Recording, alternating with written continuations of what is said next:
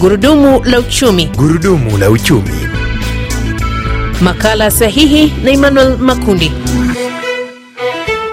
Msikilizaji, mataifa mengi ya Afrika sasa hivi yanafanya juhudi kuhakikisha raia wake wanaunganishwa na huduma ya internet kama moja ya harakati za kuchochea maendeleo kupitia teknolojia. Lakini kwa wananchi kuunganishwa na huduma hiyo ni jambo moja. Changamoto iliyoko sasa hivi kwa nchi nyingi za Afrika ni kukosekana kwa miundombinu sahihi kuwezesha hilo, na ndio maana wataalamu wanashauri mataifa kuhuisha sera za maendeleo na ukuaji wa teknolojia kama nilivyokuahidi wiki iliyopita kupitia makala ya gurudumu la uchumi na kuletea mfululizo wa vipindi kutokana na mkutano wa kimataifa uliohusu teknolojia barani Afrika na ulifanyika kule nchini Zimbabwe, na hii ni sehemu ya pili. Utakuwa nami Emmanuel Makundi. Karibu.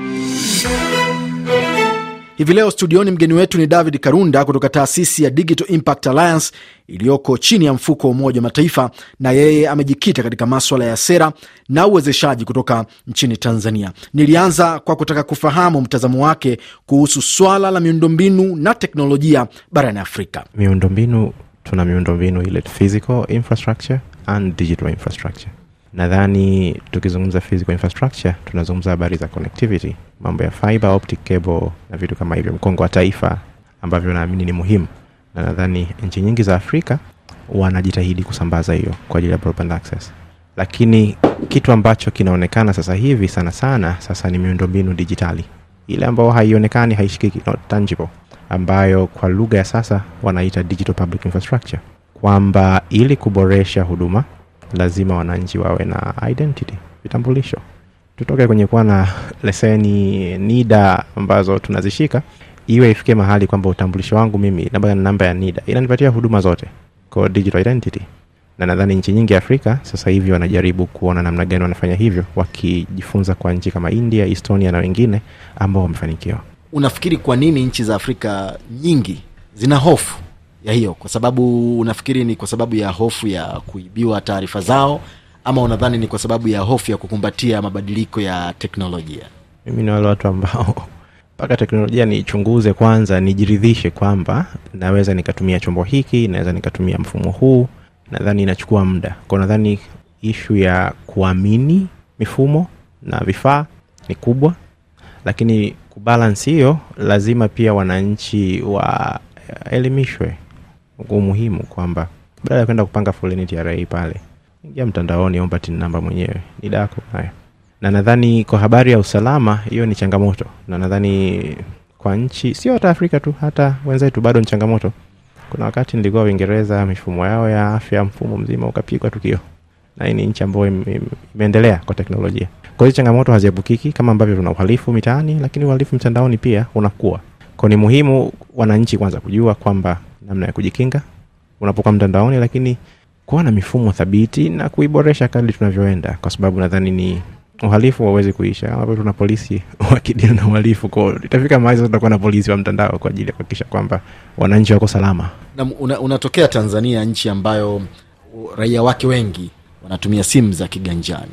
Unadhani ni kwa nini pia kwa umegusia swala la wananchi kupata elimu, unadhani kwa nini hakuna wananchi wengi wanaotamani kujua kuhusu namna ya kujisajili katika baadhi ya huduma ambazo zinapatikana kwenye mtandao bila wewe kwenda moja kwa moja katika ofisi?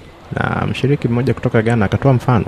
Wao walianzisha data protection agency about 2010 na wanasema iliochukua miaka kumi kujenga awareness. Kwamba uelewa eh. na kuna njia nyingi. Wananchi hawa hawa wataingia youtube wataingia wapi? Weka matangazo. Umo umo wanakopita na wewe pita umo umo snippet vidogo tu wape elimu. Dakika moja weka link weka nini. Yule mwenye chachu atafuatilia lakini yule ambaye hana chachu hakikisha umepaki ujumbe vizuri. Nadhani ni promotion and awareness ambayo tunahitaji. Na nadhani ni ngumu kwa sababu ya resources lakini naamini mitandao ya kijamii inatusaidia sana kwa hilo.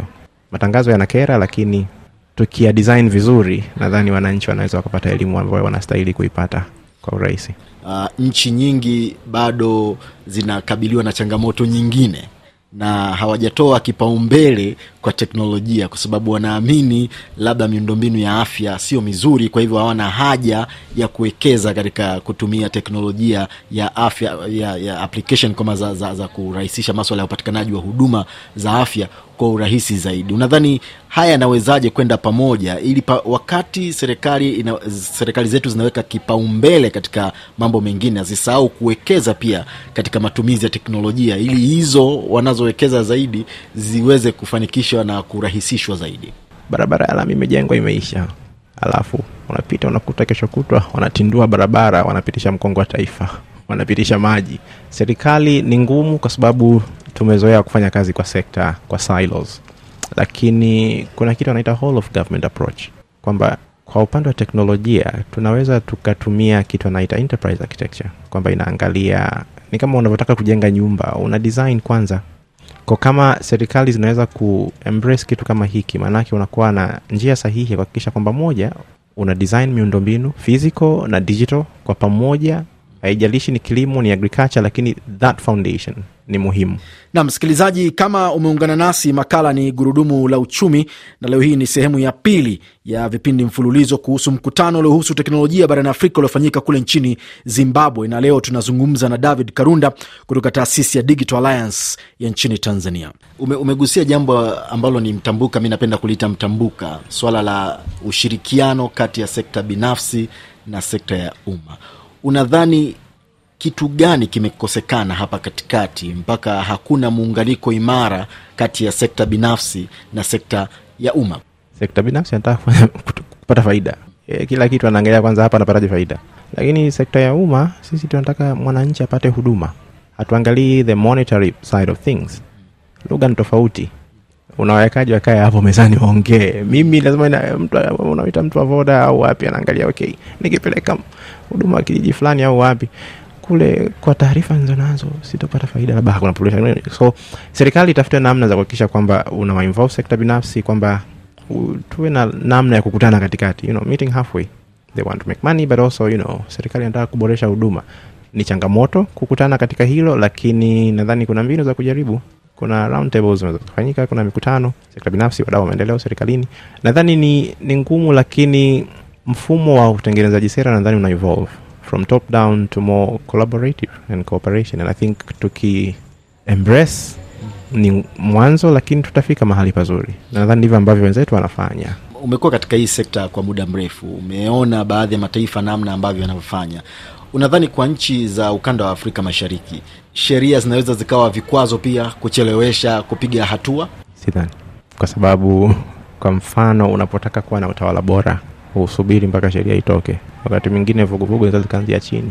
Kwa namna nyingine sheria zipo yes kwa ajili ya kuratibisha na kuhakikisha everything is formal lakini naamini uh, experience and learning from lessons. Kwa hiyo kama tunakuwa na namna ya kwamba tunahakikisha tunajifunza katika sera zetu mikakati yetu mipango yetu.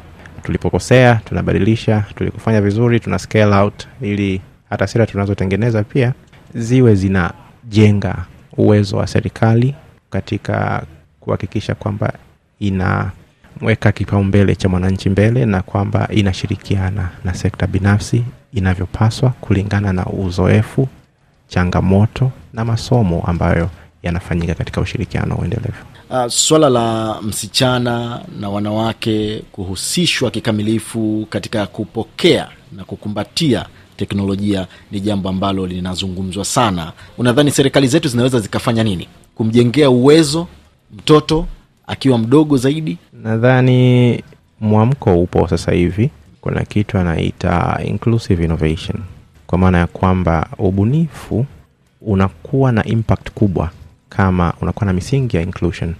Na inclusion sio tu katika hatua ya ubunifu. Ni katika hatua ya sera katika hatua ya utetezi advocacy awareness. Na nadhani kitu kikubwa kama ambavyo awali ni kwamba pamoja na yote jitihada zote zinazofanyika miundombinu ikawepo kukawa na madarasa yana computers kuna nini kuna vipindi.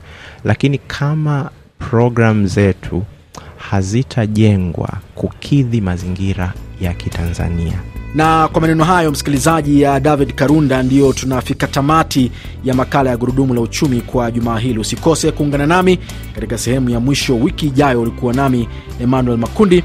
Kwa heri.